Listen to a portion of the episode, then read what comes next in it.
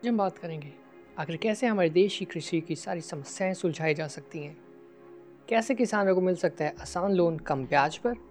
कैसे उनके बच्चे बन सकते हैं बड़े बड़े आंट्रप्रन्योर्स और बिजनेसमैन और आखिर कैसे हम बचा सकते हैं उनकी ज़मीन को आज से? तो अगर आप इन सारे सवालों के जवाब सुनना चाहते हैं तो बने रहिए हमारे साथ इस पॉडकास्ट में। और इसके साथ ही हम बात करेंगे कौन से वो नए उद्योग और स्टार्टअप्स आ सकते हैं नई कृषि कानून के बाद। तो बने रहिए हमारे साथ। और सुनते रहिए आज का ये podcast how farming will boom in India हम शुरू करेंगे आज का पॉडकास्ट सबसे बड़े भ्रम के साथ जो जोड़ा जा रहा है नए कृषि कानून से। जो किसानों से कहा जा रहा है कि उनकी ज़मीन छिन जाएगी नए कृषि कानून के बाद। क्योंकि इसमें हम जो है कॉन्ट्रैक्ट फ़ार्मिंग लाएँ वेल हम ऐसा क्यों सोच रहे हैं कि वो जो नए आप कॉन्ट्रैक्ट बनाएँगे, वो किसी बड़ी कंपनी के साथ बनाएँगे? आपकी मर्ज़ी अपना बनाएँ। खैर वो जो नई कॉन्ट्रैक्ट है ना, किसी कंपनी के साथ बनाने की आपको ज़रूरत ही नहीं है। आप अपने घर के बच्चों के साथ भी कर सकते हैं। वो बच्चे खुद अपनी फैक्ट्रीज लगा सकते हैं। आप उनके साथ कॉन्ट्रैक्ट कर सकते हैं। स्टोरेज फैसिलिटीज़ देंगे, वो कॉन्ट्रैक्ट कर सकते हैं आप। और वो ही आपका सामान ट्रांसपोर्ट करेंगे और बाकी जगहों तक पहुंचाएँगे। क्यों आप सोच रही हैं कि बड़ी बड़ी कंपनियों के साथ आपको डील करना पड़ेगा? आप अपने घर के बच्चों के साथ कॉन्ट्रैक्ट कर सकते हैं।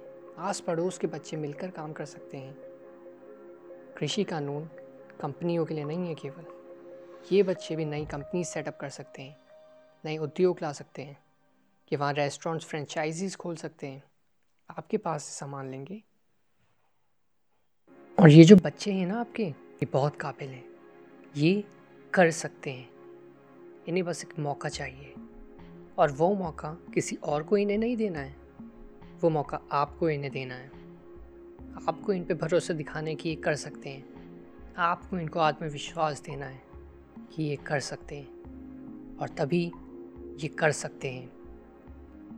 ये सच में कर सकते हैं। ये केवल कहने की बात नहीं है, ये काबिल हैं। आप भरोसा कीजिए। इनके साथ कॉन्ट्रैक्ट कीजिए। आपकी जो आस पास आज तक आपके साथ बच्चे रहते थे, वो बड़े हो रहे हैं, वो पढ़े लिखे हैं, वो करेंगे।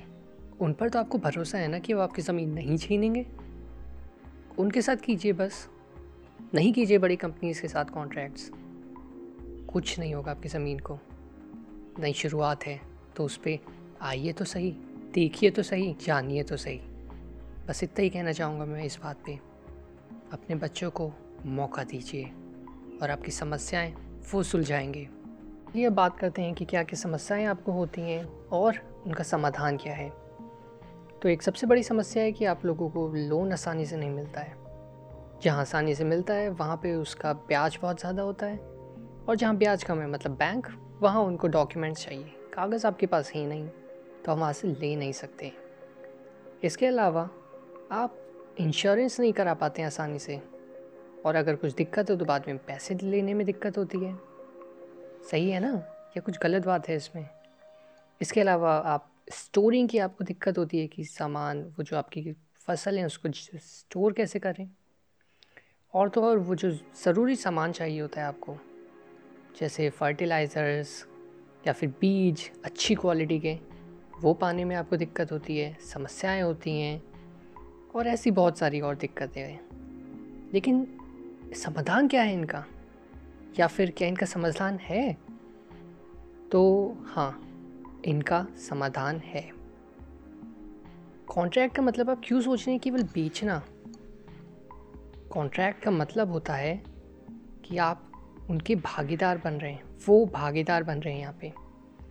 तो जो भी आपको सामान चाहिए, वो आपको मुफ़्त देंगी कंपनीज़ जिनके साथ आप कॉन्ट्रैक्ट करेंगे। यदि आप बाकी कंपनीज़ के साथ कॉन्ट्रैक्ट करें मुफ़्त सामान वो इसलिए देंगी क्योंकि बाद में उनको भी फ़सल खरीदनी है।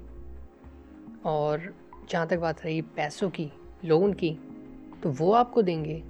और बल्कि वो लोन नहीं होगा, वो एडवांस पेमेंट होगा। तो उस पर आपको कोई भी ब्याज नहीं देना होगा। समझ रहे हैं आप? कोई ब्याज देने की ज़रूरत नहीं पड़ेगी। और अगर नुकसान होता है तो वो केवल आपका नहीं होगा कंपनी का भी होगा। वो आपको अकेले सब सहना नहीं पड़ेगा, वो भी मदद करेंगी आपकी। उन्हें सहना पड़ेगा क्योंकि वो कॉन्ट्रैक्ट में हैं, वो भागीदार हैं। ये खैर आपको कॉन्ट्रैक्ट में लिखना पड़ेगा और यदि आप इसके लिए तैयार होते हैं तो इसमें सरकार भी आपकी मदद करेगी कि कोई आपका शोषण ना कर सके। यहाँ आपको बड़े आराम से बिना ब्याज के आपको लोन मिलेगा। वहीं यदि आप साहूकारों से लेते हैं तो वहाँ कितना ब्याज देना पड़ता है? क्या आपको पता है, आपकी असल समस्या कम कृषि उत्पादन या फिर उसको कम दाम पर बेचने से ज़्यादा ज़्यादा ब्याज है। ये समस्या आपकी सुलझ सकती है नए कृषि कानून से। सोचिए, यदि ऐसा हो जाए और अगर आप इसके लिए आगे बढ़ेंगे तो सरकारें मदद करेंगी और कंपनीज़ भी करेंगी। ऐसा नहीं है, सारी कंपनीज़ केवल लूटना चाहती हैं। आपको कोशिश करनी है। अब ये समय है कि आप अपने ऊपर भरोसा रखें। जो आपकी युवा पीढ़ी है ना, जो आपके बच्चे हैं, पढ़े लिखे हैं, वो कर सकते हैं। भरोसा कीजिए उन पर जैसे मैं पहले भी कह चुका हूँ। और जहाँ तक बात रही वो सामान स्टोर करने की, ट्रांसपोर्ट करने की तो वो ये कंपनियाँ मदद करेंगी। और अगर आपको इनसे नहीं करवाना है तो आप अपने यहाँ जो आपके बच्चे हैं, जो आपस में छोटी कंपनीज़ हैं जो आपके आसपास के लोगों ने चलाई हैं, बनाई हैं, उनके साथ कॉन्ट्रैक्ट करें इस चीज़ का स्टोर करने का ट्रांसपोर्ट करने का। बल्कि आप चाहें तो उनके साथ सीधा सीधा भागीदार भी बन सकते हैं उनके व्यापार में, उद्योग में। कि अगर वो फैक्ट्री लगा रहे हैं, मान लीजिए चिप्स बनाने की या किसी और चीज़ की तो आप उसमें भागीदार बनिए। केवल आप सामान बेचेंगे नहीं, अब आप वहाँ के मालिक भी हैं। ये सारी बातें खुले दिमाग से सुनने की, समझने की। और ऐसे ही आपको समृद्धि मिलेगी किसानों को। भारत में 20 परसेंट से कम योगदान है कृषि का जीडीपी में, लेकिन 40 परसेंट से ज़्यादा लोग इसमें एम्प्लॉयड हैं। आप सोचिए कितना फ़र्क है। और जब ज़्यादा लोग कम पैसा कमाने वाली जगह होंगे तो वहाँ पैसा कैसे आएगा? लेकिन यदि आप कृषि को धीरे धीरे मैन्युफैक्चरिंग की तरफ़ और एंड प्रोडक्ट्स जो हम कंज्यूमेबल होते हैं जो हम कंज्यूम कर सकते हैं लोगों को बेच सकते हैं उसकी तरफ़ जाएँगे तब असल समृद्धि मिलेगी किसानों को। केवल फ़सल बेचने से या केवल एमएसपी से नहीं एम से ज़्यादा कमा सकते हैं आप। नज़रिया बदलने के साथ नज़रिया बदलने की देर है। पुरानी गलत बातें बताई जा रही हैं उनको भूलने की भी ज़रूरत है। एक बात जो मैं बहुत सुनता हूँ कि नए कृषि कानून से ए पी एम सी मंडियाँ ख़त्म हो जाएँगी। आखिर क्यों होगा ऐसा? क्यों एम एस पी या मंडियाँ ख़त्म हो जाएँगी। खैर, जो समझदार लोग आपको बहकाना चाहते हैं, वो कहते हैं कि वहाँ पे जो है, फिर मंडियाँ कहेंगी, हम पैसा नहीं कमा रहे हैं तो हम आखिर क्यों चालू रहें? कैसे चालू रहेंगी? ये भ्रम है। राज्य सरकारें अगर चाहें, वो मंडियों पे टैक्स लगा सकती हैं, जो नहीं खुलेंगी। वहाँ पे आपको नहीं देना पड़ेगा, वहाँ पे टैक्स। कि मंडियाँ देंगी, जो उनके मालिक हैं, कंपनीज़ जो उनकी मालिक हैं, वो देंगी टैक्स इस तरीके से पुरानी मंडियाँ भी चल सकती हैं। बस इरादा होना चाहिए सरकार का। सरकार मददगार होने चाहिए। कुछ मंडियाँ बंद नहीं होंगी। बस सही से समझने की देर है।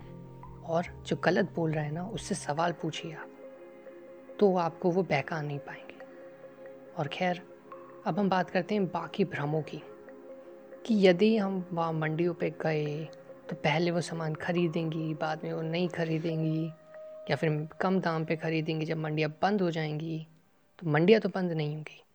लेकिन चलिए मान लीजिए कि कुछ दिक्कत हुई और मंडियाँ जो है ना, नई मंडियाँ, वो सामान खरीद नहीं रही हैं सही दाम पे, कम दाम दे रही हैं आपको। तो आप क्या करेंगे? सरकार ने इसके लिए ही तीसरा कानून बनाया है। वो तीसरा कानून ये है कि अब आप अपनी सारी फ़सल अपने पास रख सकते हैं। पहले यह अधिकार नहीं था। वो जो फ़सल आप अपने पास रख सकते थे ना, उसकी सीमा थी, लेकिन अब सीमा हटा दी गई है। तो आप मत बेचिए, अगले साल बेचिए। तो स्टोरेज की भी कंपनीज़ आ रही हैं। इकोसिस्टम जो होता है वो पूरा बन रहा है। सरकार ने हर चीज़ का ध्यान रखा है। तो आप भरोसा कीजिए। आप सोचिए, अगर वो नहीं बेचें आप अपने पास रखिए, अगले साल बेचिए।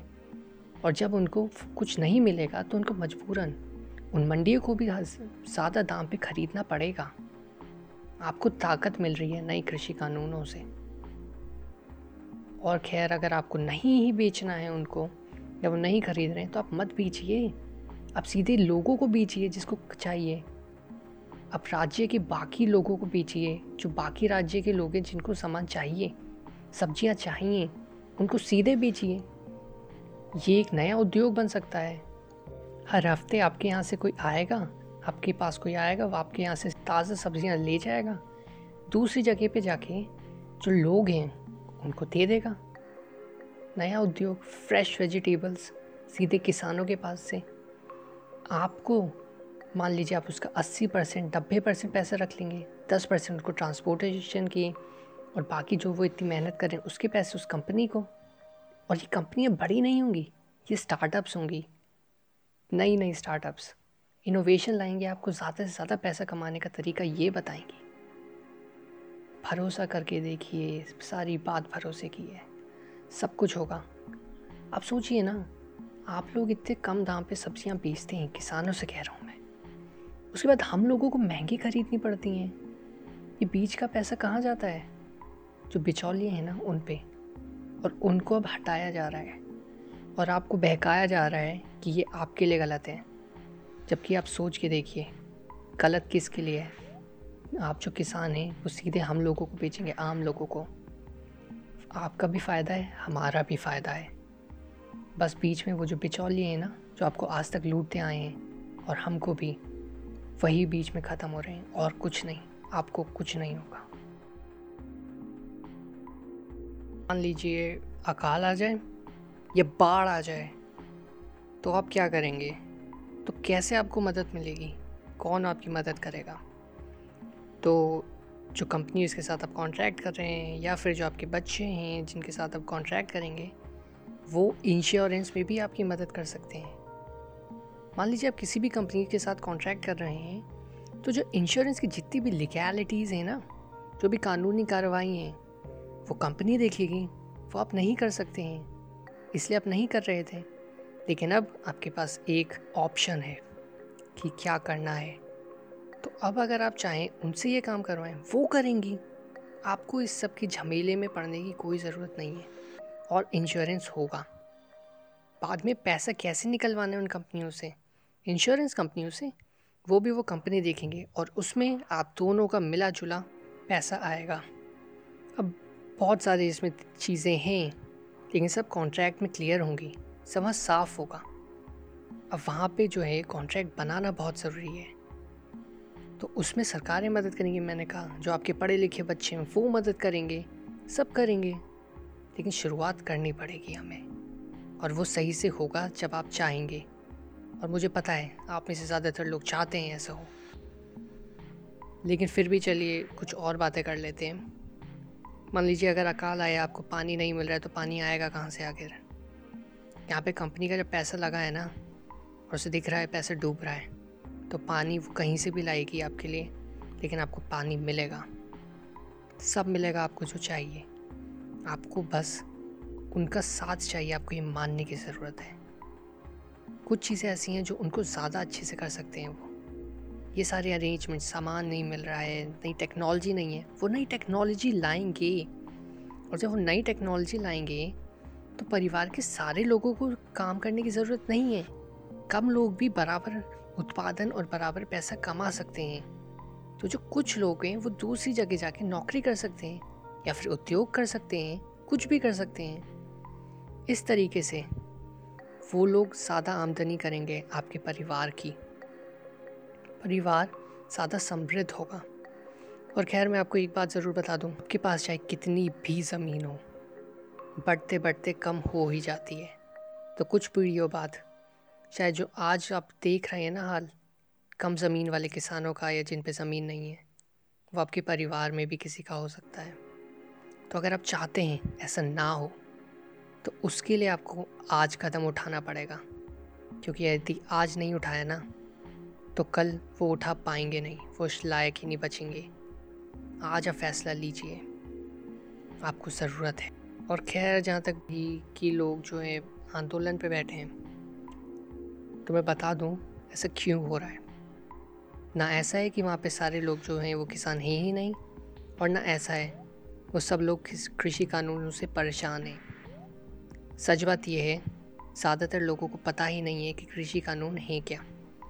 आंदोलन पे वो इसलिए बैठे हैं क्योंकि उनके जो नेता हैं, जिनका वो सम्मान करते हैं, आदर करते हैं, शायद उन्होंने उनसे कोई लोन ले रखा है या फिर कुछ और बातें, वो लोग वहाँ जा रहे हैं। अब वो वहाँ क्यों जा रहे हैं? क्योंकि उन्होंने पैसा ले रखा है, बाकी जगह से फंडिंग आ रही है, चीन से ये जो पार्टियाँ हैं फंड कर रही हैं। ये कुछ बड़े कारण हैं। सब लोगों के लिए नहीं कह रहा हूँ, ज़्यादातर के लिए। तो वहाँ पे ज़्यादातर लोग जो हैं, वो इसी वजह से हैं। और कृषि कानून के बारे में किसी को पता है? नहीं। वो लोग केवल कानूनों का हवाला देकर और किसानों का नाम बदनाम कर कर अपनी रोटियाँ सेक रहे हैं। आप सोचिए ना, जिस दिन गणतंत्र दिवस पे उन लोगों ने जब दिल्ली में हंगामा किया, उस दिन उन पर गोली क्यों नहीं चली? क्योंकि वो किसानों का मुखौटा लगा कर आए थे। अगर आप सोचिए, सौ जो हैं रहे हैं, सौ लोग किसान नहीं हैं। लेकिन अगर उनकी वजह से किसी एक किसान को गोली लग जाती, किसी एक किसान के साथ गलत हो जाता है तो क्या वो सही था? गलत था वो। उस दिन दिल्ली पुलिस इसलिए उसने कुछ नहीं किया। और इसलिए नहीं किया क्योंकि देश का सम्मान दाव पर था। कैसे कहा जाता कहते विदेशी मीडिया कि भारत के किसानों पर पुलिस ने गोलियाँ चलाई, उनको मार डाला। भले ही वो किसान नहीं होते, वो सब वो आतंकी होते, वो द्रव, उद्रवी होते लेकिन आपका नाम आता कि किसानों पर गोलियाँ चली। सब आखिर हो क्यों रहा है? ज़मीन के लिए? कि ज़मीन नहीं बचेगी? देश नहीं बचा तो ज़मीन का क्या करोगे? अफ़गानिस्तान जैसे हालात हो गए तो? आज देश में मज़बूत सरकार है, मज़बूत है हमारी पुलिस, मज़बूत है हमारी आर्मी, इसलिए हम बचे हुए हैं। वरना हमारे आसपास अपने पड़ोसियों को देखो। हमारे पास अफ़गानिस्तान जैसे वो तालिबानियों को आने में देर नहीं लगेगी। लेकिन केवल सरकार और आर्मी की वजह से हम बचे हुए हैं। और अब ज़मीन के लिए ऐसा कर रहे हैं? ज़रा सोचिए। कि जब भगत सिंह ने अपनी जान दी थी, तब वो ज़मीन के लिए दी थी? सरदार पटेल ने जब 500 से ज़्यादा रियासतों को भारत में जोड़ा, क्या वो ज़मीन के लिए किया था? सुभाष चंद्र बोस ने अपनी जान ज़मीन के लिए दी थी? उन सबने हमारे लिए किया। देश का नाम बदनाम कर रहे हैं ज़मीन के लिए। वाह, क्या स्वार्थ नहीं है? ये सवाल है मेरा आपसे। बताइए। ज़मीन चाहिए या देश? ज़मीन बड़ी या देश? और आपके लिए? सिर्फ़ आपके लिए बताइए। ज़मीन चाहिए या देश का सम्मान चाहिए? ये नया भारत है। यहाँ समझदार बोलेगा, यहाँ सही बोलेगा और यहाँ आप बोलेंगे। ये हमारा फ़र्ज़ है कि हम बोलें ये आपका फ़र्ज़ है कि आप बोलें। सत्तर साल हम चुप रहे तो देखा ना देश का क्या हाल हुआ? अब समय है चीज़ें बदलने का। अब समय है बोलने का। अब समय है सही बोलने का और सही के बोलने का। बेवकूफ़ नहीं बोलेगा अब यहाँ। यहाँ समझदार बोलेगा। आज तक जो समझदार चुप रहा ना, वो अब चुप नहीं रहेगा, अब वो बोलेगा। क्योंकि ये उसका फ़र्ज़ है। तो आप भी बोलिए, सही बोलिए, सही के लिए बोलिए, देश के लिए बोलिए। ये नया भारत है, ये बोलेगा। और अगर आपको लगता है मैंने जो कहा वो सही है तो प्लीज़ शेयर कीजिए इस पॉडकास्ट को। उन सब के साथ जिनको आपको लगता है भ्रम फैलाया जा रहा है, जो आपको लगता है भ्रमित हो रहे हैं और हमारे देश को बदनाम किया जा रहा है, भेजिए इसे। ताकि हम बता सकें असलियत क्या है। मदद कीजिए मेरी। मेरा काम था इसे बनाना। अब मुझे इसमें आपकी मदद चाहिए सही लोगों तक पहुँचाने के लिए, ताकि हम उन तक सही बात पहुँचा सकें, असलियत पहुँचा सकें। आपका भी फ़र्ज़ है देश में की उन्नति में। तो अपना फ़र्ज़ निभाइए। मदद कीजिए।